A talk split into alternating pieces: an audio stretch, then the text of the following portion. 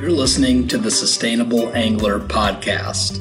In this episode, I interview Abaco Lodge and Bair's Lodge owner Oliver White. Uh, we talk about everything from history of Abaco Lodge, um, how they took a science-based approach to conservation to help form the Marls National Park, uh, to some of the interesting sustainability initiatives that Abaco and Bair's Lodge are, are currently working on. So, uh, hope you enjoy. This episode of The Sustainable Angler is brought to you by Emerger Strategies, sustainability consulting for businesses who want to save the planet. To learn more, visit emergerstrategies.com.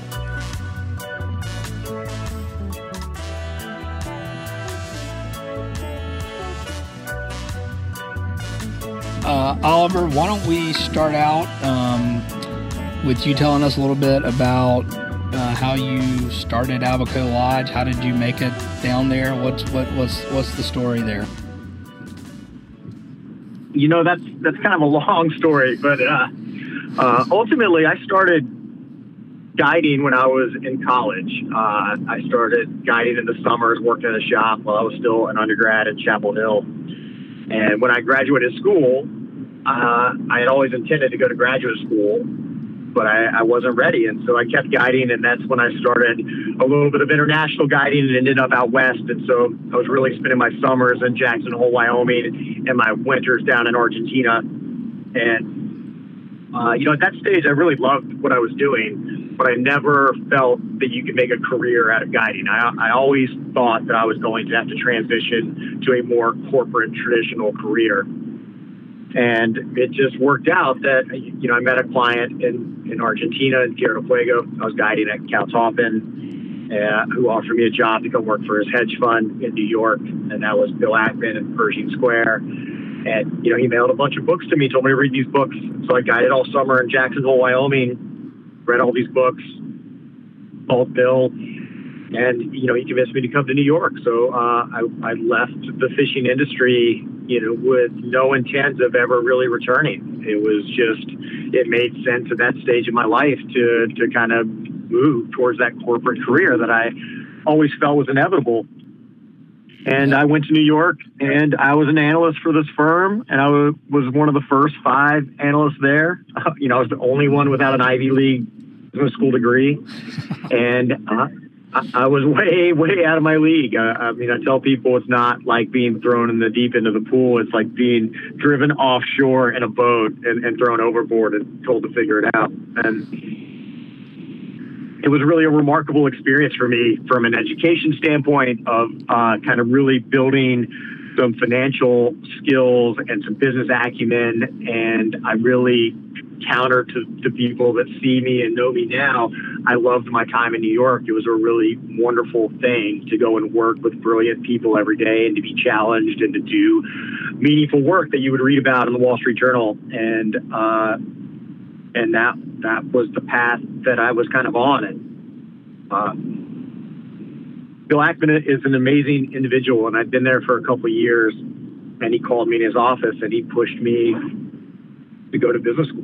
Uh, you know, he said I was doing well and to go to school and, you know, kind of come back and continue working. And, and I stopped uh, what kind of the, the head, you know, the head down focus that that job was requiring and started writing an application to go to Ivy League business schools. Yep. And it was really, it was really that process that forced me to kind of get my head out of the trenches and be a little introspective, which is my general nature. And one of the amazing things about applying to business school is it really it, it helps you define your goals in life and you know who you are and where you're trying to go and why business school is applicable. And I finished my whole application and I went into Bill's office and I told him that I didn't want to go, right? And I and I just it was just an epiphany for me that, you know, I missed being outside and I missed the adventure and I missed the lifestyle of fishing and I wanted to get back to that. But I knew that I didn't want to just be a fishing guide and I wanted to go back into the outdoor space that I loved and even sacrificing financial upside to go and live that lifestyle. But I, I felt that it was imperative to figure out how to be in that space and make a real living and own a real business and, you know, create value so that it was something sustainable that I could do for a lifetime and it wasn't just this temporary stage in my life. Yeah. And it was really that thought process that put me on the trajectory to get back to the lodge business, what I do now. And and and Bill's response was quite amazing. Uh, it was just like, all right, you know, if that's what you want to do, then do it. And and now you know how to value businesses and you know all these things that you've learned these skills working here in Pershing Square. So go apply that to what you want to do. Come back to me and I'll be your investor. And wow. so I was still work, working in New York and I was looking at every fishing business for sale. Not, not lodges specifically, just any fishing business. Manufacturers. I mean, I looked at rod companies, fly companies, clothing companies, and you know, all of them were really just terrible businesses, right? They were they were fun, and, and, and part of the challenge in this space is it's a passion industry, and there's a lot of people that are doing it for non-economic reasons, and then they sell at crazy valuations because people want to be part of them. And so I looked at all this stuff and was really just disheartened because there was no opportunity that I could find. Yeah.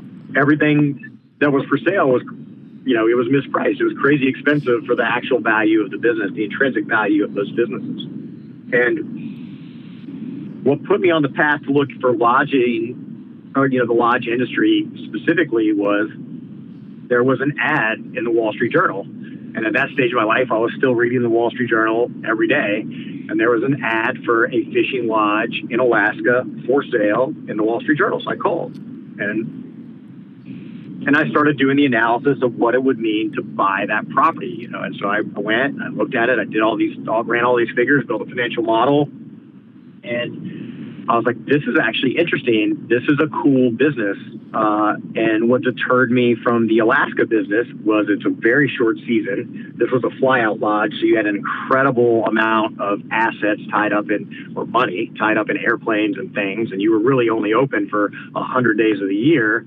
And so if, if you were 80% full, you broke even. And if you were 100% full, you were really profitable. And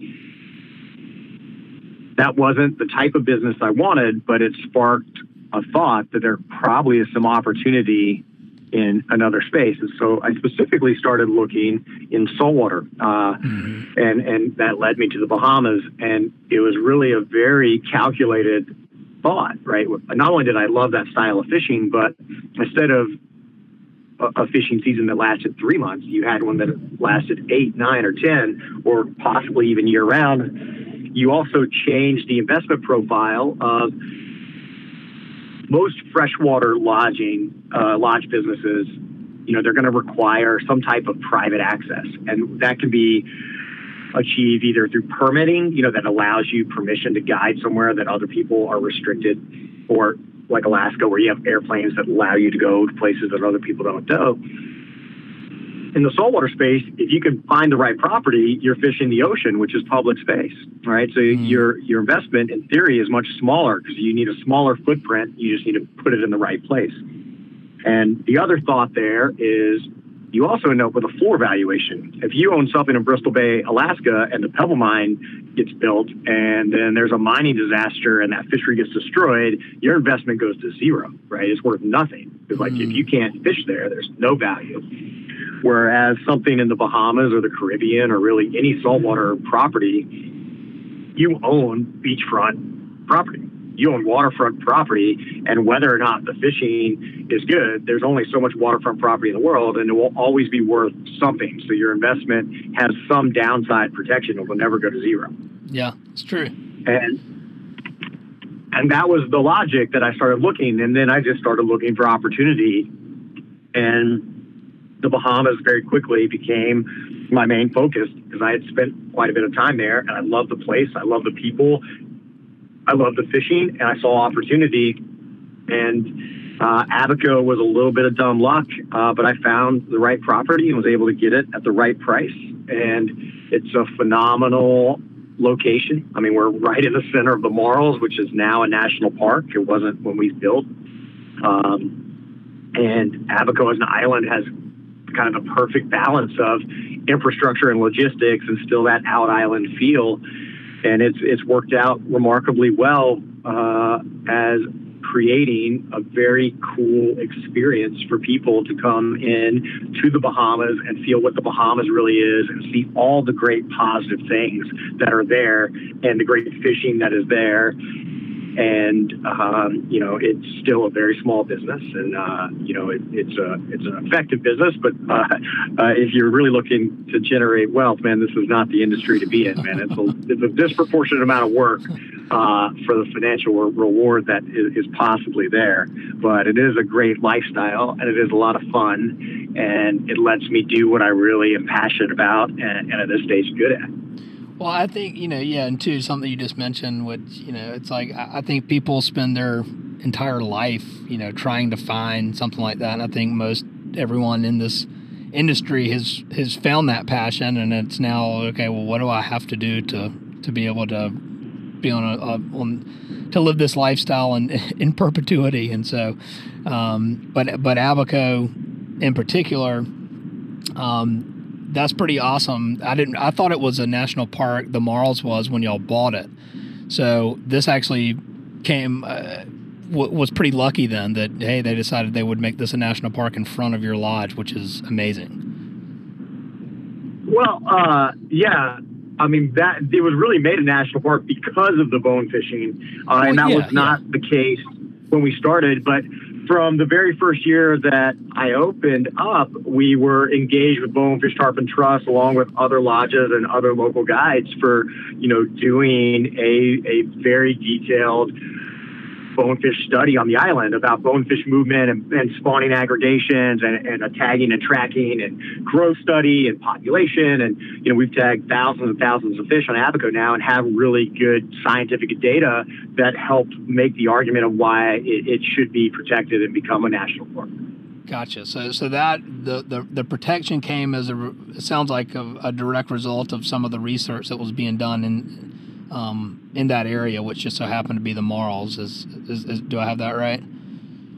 Yeah, that's right. And really, uh, you know, it, there were independent guides fishing the Marls before I opened up, but there was no lodge on the Marls. Right? We were the we were the first one. At the time that we opened, there was one other lodge on the island, uh, way on the southern tip, and now there's a couple others that have opened since. But you know, in a lot of ways, we helped raise the profile of what the fishing is on Abaco.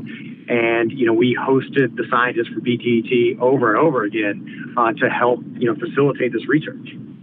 That's really cool. Is there, is there any um, data or, or anything that sticks out to you from, from, from that research that, that you care to, to share?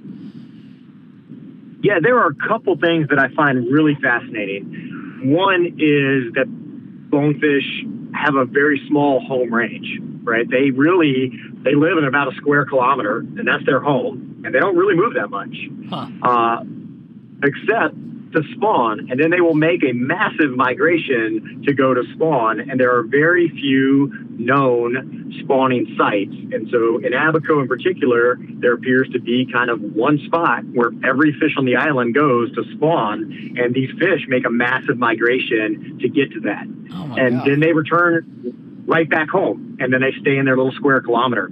And so it's really important as a as not only an angler but as a guide and someone who's you know benefiting economically from this to understand what that means for fishing pressure. And if you go to that same flat and hit it over and over and over again, you are hitting the same fish over and over and over again, and it does have a detrimental impact. And so it really changes the way uh, guides think about putting pressure on these fisheries and the amount of boats that's appropriate and things like that. Uh, the other part that I find really interesting is how slow the bonefish in the Bahamas grow. Right, and, and so the the data really says that a six pound bonefish in the Florida Keys, which is genetically the same fish that we have in the Bahamas, is six years old. And that same fish in the Bahamas is 16 years old. Really? So if you think about a six pound bonefish, which is a good one, but not a big one, to think that that fish is 16 years old is a crazy thing. And uh, it also lets you know how fragile these fisheries are and how important it is to take care of them. Yeah. And and um, so that that is super interesting. I mean, 16. How how long does a bonefish live? Do you do you know that offhand? Typically, yeah, you know, uh, you know. So if you take take that same thing, I think the oldest bonefish documented was one uh, in Abaco, which was 25 years old. The only Whoa. proper way to to age a bonefish is to, to is from its otoliths, its ear bone. So you have to have some mortality. But uh, a few years ago, we had a big fish. Uh, I mean, got eaten by a shark, and the shark just ate its tail. And so, uh, without just the tip of its tail, the fish was right at 10 pounds, which is a trophy bonefish. So he called the fish just over 10 pounds, and that fish was 25 years old, scientifically documented on Abaco. And I believe that's the oldest bonefish ever recorded by Bonefish Tarpon Trust. Uh, and then you take that, another interesting kind of data point is for many, many years, the world record bonefish, not on fly, was caught on Abaco, and that fish was 17 pounds. And so if a 10 pound bonefish is going to be 25 years old, you know, how old were those 17 pounders back when, back when that was still around? Damn. That is super interesting. Um, I mean, 25 year I just had no idea they lived that long but that and and also the fact that there was another record bonefish on Abaco so um, yeah absolutely. And, and and that doesn't happen to necessarily be in the Marls right? I mean Abaco is shaped like a backward C. That world record bonefish was on Green Turtle Cay which is one of the outer keys uh, which is not necessarily where we fish all the time but is certainly places that we do go out there to go target you know big fish. Yeah all right, so we, we've talked a little bit about you know sort of the, the marls and, and, and the fishery um, on on Abaco and how spectacular it is. I, I will say I've, I've um, have have been there and can attest to um, how, how amazing the, the fishery is. But I'm also curious to um, know more about Abaco Lodge's operations and um, what y'all are doing related to um, sustainability. Like I know, obviously, you're, you're kick plastic, and then we can just sort of go from there. Yeah, absolutely. So I think that for me, one of the things that I think is very important as an angler and an outdoorsman is I feel that if you're going to go participate in these pursuits, that you have an obligation to give back. And there's lots of ways to do that and, and, you can donate. There's tons of great causes that do great work that would benefit greatly from from pure pure cash donations. And you can put in your time and donate your time, uh, and you can also help just set the example. And uh, as a business, we try to do all of those things. We, you know, we, we do support a lot of great causes, and we also kind of view our position as an influencer in the space and want to use that uh, to help show people how to do the right thing. And uh, it's a challenge. And it's a remarkable challenge to, to try to pull off the experience we want in somewhere as difficult as the Bahamas at large, and then to do that and try to do it in a sustainable, environmentally friendly way as much as possible is always something we, we try to improve. And yeah. one of the lowest hanging fruits for us was to go kick plastic, right? I mean, when you start looking at the figures of how detrimental plastic is in the oceans, which is where we're making our living, we just felt it was important to try to eliminate that single-use plastic to whatever degree we can. Uh, and you find out really quickly it's both incredibly challenging to get rid of, uh, but also very easy to reduce your consumption very quickly. And uh, I, there's I actually have two lodges in the Bahamas. There's Abaco Lodge, and then I, I also have Bair's Lodge in South Andros. And kind of between those, you know, we're taking, you know, you know, 1,500, 1,600 anglers a year, and we're open for nine months of the year. And you extrapolate that out, and we were using literally 100,000 water bottles a year. Uh, you know, staff, clients, you know, it's hot. You, you need to be drinking water in the boat. And the Bahamas has no recycling for that, uh, not on the out islands where we are at least. And so uh, you literally would ship these water bottles to the island from somewhere else and you would consume it and then that trash would just get dumped in the landfill on the island to be there forever and more than likely just be there till there's a big storm and all that landfill goes underwater and it ends up back in the oceans and uh and we just you know you you know better now you know that's a terrible thing and uh other people had set precedents to do this kick plastic and so we made a big push in the last couple of years to to move towards being plastic free. And at both locations now, we no longer offer any plastic bottles. You know, we have a great reverse osmosis UV purified water system. We provide Yeti bottles for everybody. Uh, we have water bottle fillers at the bar. We have a water bottle filler in the back for the staff, um, and we we we've made great efforts there and had a really positive feedback from the majority of our guests about doing that. And hopefully, a few of those, you know, take take that away and not only appreciate our efforts, but will implement that somewhere else in their life. Yeah, yeah, and that's you know one, and it was everywhere. I, I loved you know uh, arriving on Abaco and um, having a, a, a, ready to go water bottle on the bedside table and uh, refillable stations around. Um, it's really you know to me, I, I think it it it makes it a a, a um, more considerate and also a just a, a more caring operation versus you know if you if I went to a lodge just hypothetically and you know they're handing out plastic water bottles I would kind of be like what like you're, you're a fishing lodge right like what seems, seems like we're missing the mark here but y'all y'all have done a really great job with that and I know that there's I would imagine well I, I don't imagine I know that there's an economic benefit there too in terms of you're not having to spend money on a bunch of bottled water right I mean that's part of the it, it, it's doing the right thing, but it also there is a, a business case for it, which saves you money too. So.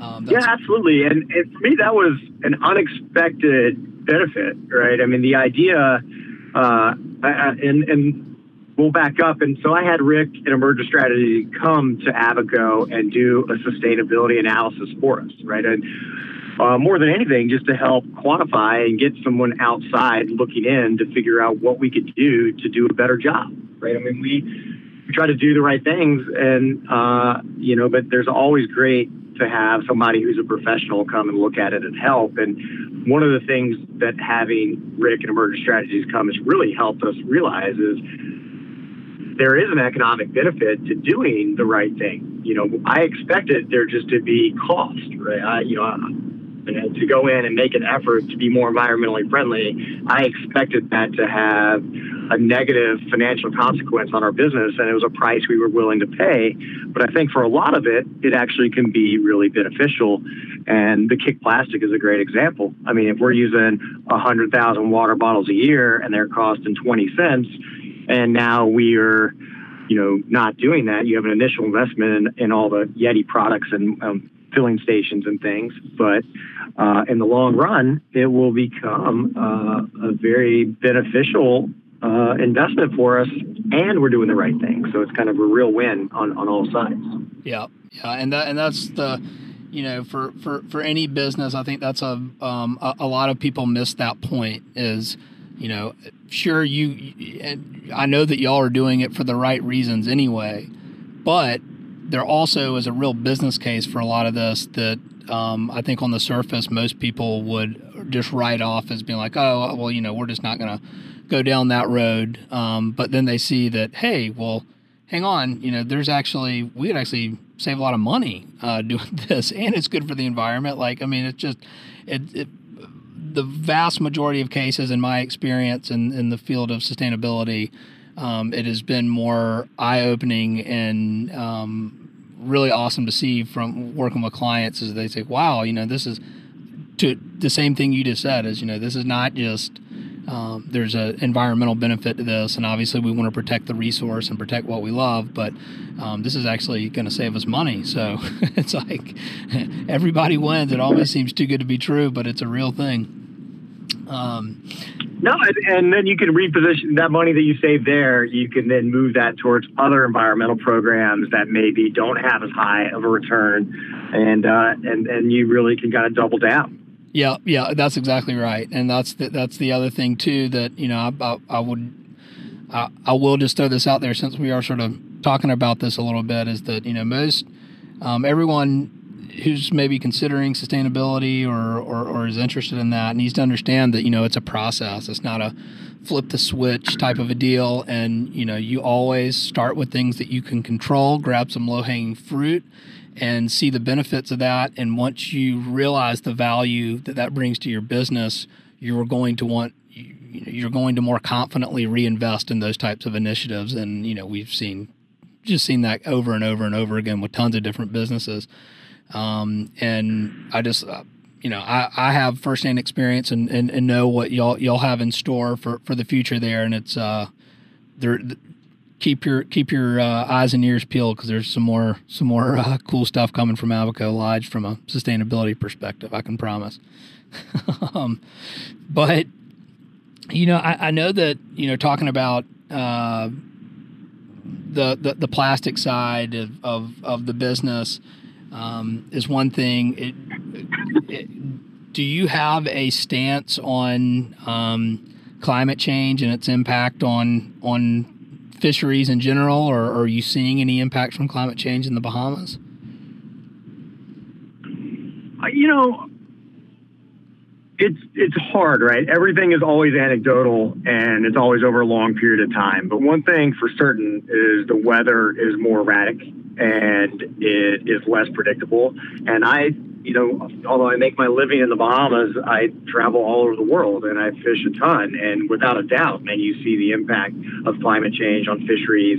And, you know, from when I was guiding full time 15 years ago to now, if you just look in the Western United States of the predictability of what the hatches and seasons and runoff looks like, man, it, it is it is much harder to to nail down than what it used to be. You know, mm-hmm. uh, the snowpack is different. You know, we had melt earlier. We're, you know, we're constantly having forest fires and water crisis, and um, uh, I, I think to ignore that would be foolish. And um, I, I'm not, I'm not even sure the right way to articulate that, but for somebody that both truly loves to be outside and appreciate these wild places and and makes a living from it, I find it very scary. And uh, as a new father, uh, it's particularly worrisome of, of what it will look like for my son when he's my age and his kids down the road. Uh, you know, whether these things I love to do are even going to be options anymore. Yep. Yep. And, and, you know, that's the, so you know, for, for everyone, basically what the what the consensus is with with climate change is, you know, it's depending on what you read, it's 97 to 99 percent of climate scientists agree that you know, yes, there is a natural uh, change in, in weather patterns. You know, we there were there was an ice age. You know, I mean, things have gotten warmer, but what what is undeniable is the increase in levels of CO2 emissions basically since the Industrial Revolution or when we started burning a, a lot of fossil fuels. And the results of that are, um, as Oliver said, you know, particularly in the West, you see more uh, less snowpack, warmer river temperatures, more stream closures, and that also has an impact on hatches and and um, insect life, and then you have as a result of that wildfires. Um, that's primarily in, in freshwater type scenarios, but also um, in saltwater. And we're starting to hear, see it a lot here in Charleston too, is the increase in number of days that it floods when there's just a high tide. So you start to see sea level rise. Um, and then they, you know they're even seeing higher levels of ocean acidification, which has ripple effects through through ecosystems. So um, it is something that um, I think as as anglers we should all be um, concerned about, but I'm also a big believer in not being uh, Debbie Downer about it. Um, I think that there's a lot of cool uh, businesses out there that are um, that are doing a lot of great things to help mitigate that. And I also think I actually read today um, that I think it's mangroves absorb 50% more carbon than uh, than tropical forest. That's what it was for wetland. So you know that's another uh, interesting point to think about. You know, I wonder what the how much CO2 the marls absorbs because there are a lot of mangroves there. Um, but anyway, that's you know that that's just my little tidbit on on climate change there. So Oliver, I know that um, you and I have had discussions about climate change, obviously, and you know what I liked um, when I did my assessment analysis of Abaco was that you know you're already doing um, a lot of a lot of the things that can help uh, reduce the amount of greenhouse gases that your lodge emits from Energy Star appliances, like you know in your kitchen and um, LED lights and, and those types of things. Um, can, can you elaborate a little bit more on, on, on any of that? Yeah, absolutely. Uh, you know, I think one of the biggest advantages of having uh, having you come down was to quantify everything and gives us a baseline and and, uh, and gives us a baseline to which we can improve from. And so we did lots of little things after you left on, on your suggestion. Uh, one was, you know, capturing some rainwater. Uh, you know, we were making all of our own water with reverse osmosis. That obviously uses electricity. All of our electricity comes from uh, diesel generators on the island. That's the case for all electricity in the out islands. You know, incredibly inefficient. So, uh, you know, we're catching rainwater now. Uh, we've gone and put in gardens and chickens so that we're actually producing some of our own produce and, and organic eggs now for all the guests, uh, which we found that people kind of enjoy participating in as much as uh, the benefit of having it right there on site. What What are some of the nonprofits that that y'all uh, contribute to? Yeah, the, really, our two biggest ones are are very much uh, involved with what we do, uh, and that would be Bonefish Tarpon Trust. Yeah. And then we have a really great local organization called Friends of the Environment, and uh, th- those are kind of our two favorite things that we work with in the Bahamas. Yeah, that's awesome. Um, and love the work that y'all do with BTT, especially the uh, that's pretty wild about the spawning stuff that we talked about earlier. I really had had no idea about that, but. Um, all right, and so on, on sort of a leaving things on a, on a positive note, which I which I like to to try to try and uh, somewhat wrap things up on, um, is Oliver. What are what's something you wish other lodges knew um, about sustainability that uh, if you could leave a, a, message for, for other lodges, it would you know what, what's what are some of the benefits that you saw that uh, you wish maybe some others knew that were easy. I think that most people should be less intimidated, right? It's easier than you think, mm-hmm. and it steamrolls upon itself. Once you kind of start, it's very easy to keep pushing the envelope. And I also think that most people underestimate the power of influence. Mm-hmm. And there's a lot to be said to be an early adopter and a first mover and something that for me is so obvious. And I think that clients appreciate it. And I think that the takeaway from that is you will get more support from clients and hopefully generate a stronger relationship with them. And, and uh, I think it will just increase that word of mouth marketing that for me really is what drives our business. Yep. And and and you mentioned that too. I mean, you, you've got nothing but positive feedback for the most part. I guess I won't say nothing but, but for the most part, like for everything y'all done with Kick Plastic, I mean, it's been all positive. I mean, and now you've got you're growing your you know you have your own chickens you've got your own garden going i mean what you know what, what's the downside to this you know i mean it's just it, it just makes all the sense in the world and like you said once you start it is it just gets easier so um, my, my hat's off to y'all for for everything that um, y'all are doing to affect positive change and, and leveraging um, your influence to to let other people know that you know this is the really the responsible thing that we should all be doing and um, I think there's a lot to be said for for you and and for um, Abaco and Bair's Lodge for uh, for taking a leadership uh, role as, as, it relates to sustainability and, and sustainable lodges. So thank you for that. No, absolutely. It's it's a lot of fun, and uh, hopefully we'll just keep getting better at it. All right. So um, we have talked about uh, some environmental sustainability stuff. We've uh, covered that. I do just before we we jump off. Um, rapid fire. Uh, favorite freshwater species on fly. Uh, tigerfish. All right, all right. Uh, salt water. Anything on the flats, bonefish, permit, tarpon. All right, and uh, because Abaco is uh, famous for its bone fishing, although I will say, and, and you know this, there's tarpon and permit opportunities as well. Um, but uh, what would be if you were uh, stranded on a deserted island in the Bahamas? Uh, what is the one bonefish fly that you would wish that you had on you? Yeah, yeah, without a doubt. I, I mean, uh, Puglisi spawning shrimp Yeah. is, is the answer, and that you could fish it for all three of those. I mean, permit, tarpon, they'll all eat it. I mean, for a commercially readily available fly, there's nothing better. Awesome. All right. Well, um, Oliver, thank you very much for uh, carving some time out uh, for me today on the Sustainable Angler. Um, appreciate everything that uh, Abaco and Bair's Lodge are doing to push the envelope with sustainability. And um, yeah, anyone listening, I guess it's abacolodge.com and bairslodge.com. Uh, check it out for an amazing fly fishing experience. Um, thanks for your time, man. Thank you very much.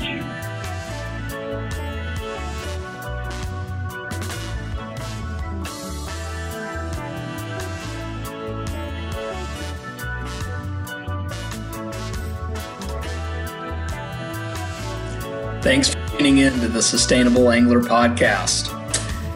Uh, if you'd like to be notified for new episodes, uh, don't forget to subscribe on iTunes, SoundCloud, Spotify, and Stitcher. And uh, our episodes can also be found at emergerstrategies.com. Thanks.